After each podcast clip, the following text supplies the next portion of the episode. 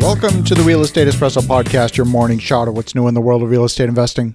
I'm your host, Victor Menasce. Today's another AMA episode. That is, Ask Me Anything. I love to answer your questions, and if you have a question you think is going to be of broad interest, send it in. I'll answer it live on the air. Send your questions to Victor at victorjm.com. That's Victor at victorjm.com. This question comes from Anders in Ottawa, and he asks You can now report rent payments and non payment to the Landlord Credit Bureau, and this will be reported on the tenant's Equifax credit report. It sounds like a great incentive for tenants to pay rent on time. Do you see any drawbacks for landlords except the cost of $19.95 a month and some administration? Well, Anders, this is a great question.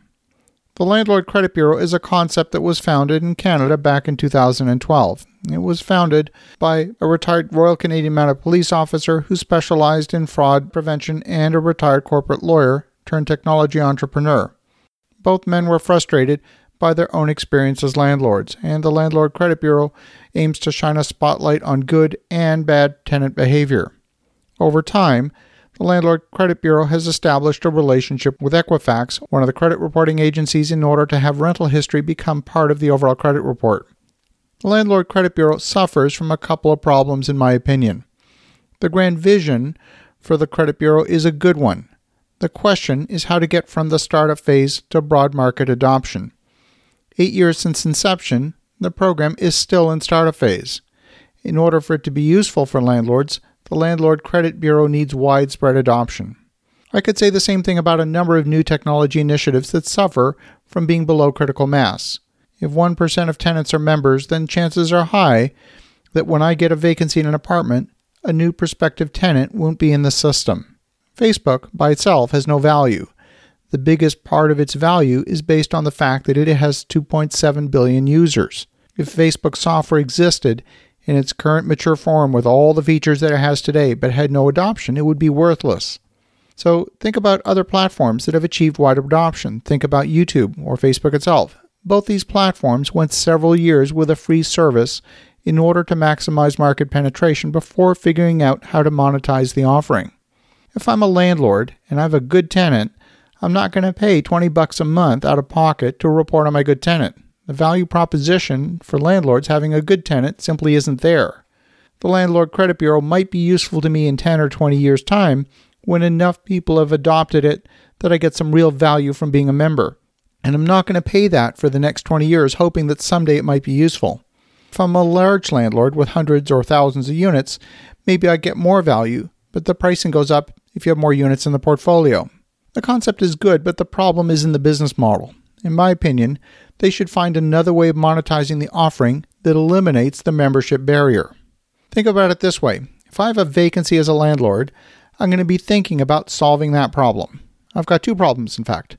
Problem number one is when am I going to get a tenant? And number two, am I going to get a good tenant or a problem tenant? And at that moment, I'm probably willing to spend money to solve that problem. I might be willing to spend $200 for a package of credit searches during that 30 or 60 day period of vacancy, but I might not be willing to spend the same amount of money spread over time for the possibility that I might get some intangible benefit. It's the difference between vitamins and pain medication. And when a landlord has a problem, they're more likely to spend the money to solve that problem right there and then. But if they don't have the problem, they probably won't spend the money on the vitamins that have an uncertain benefit down the road.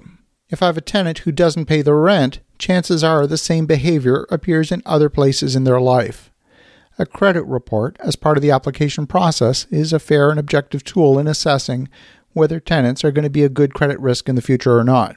Now, think about it from the tenant's perspective. Why would I consent to putting more financial information about myself on the internet? If I'm a good tenant, I've got nothing to worry about.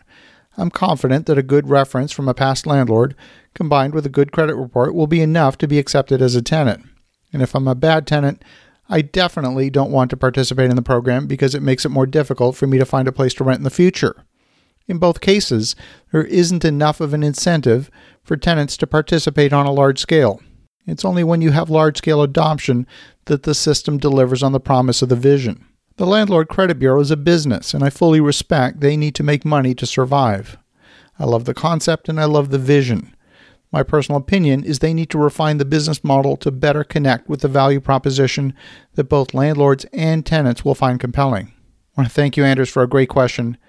This is an industry initiative that has a lot of potential, and we're definitely going to want to monitor to see how it progresses in the future.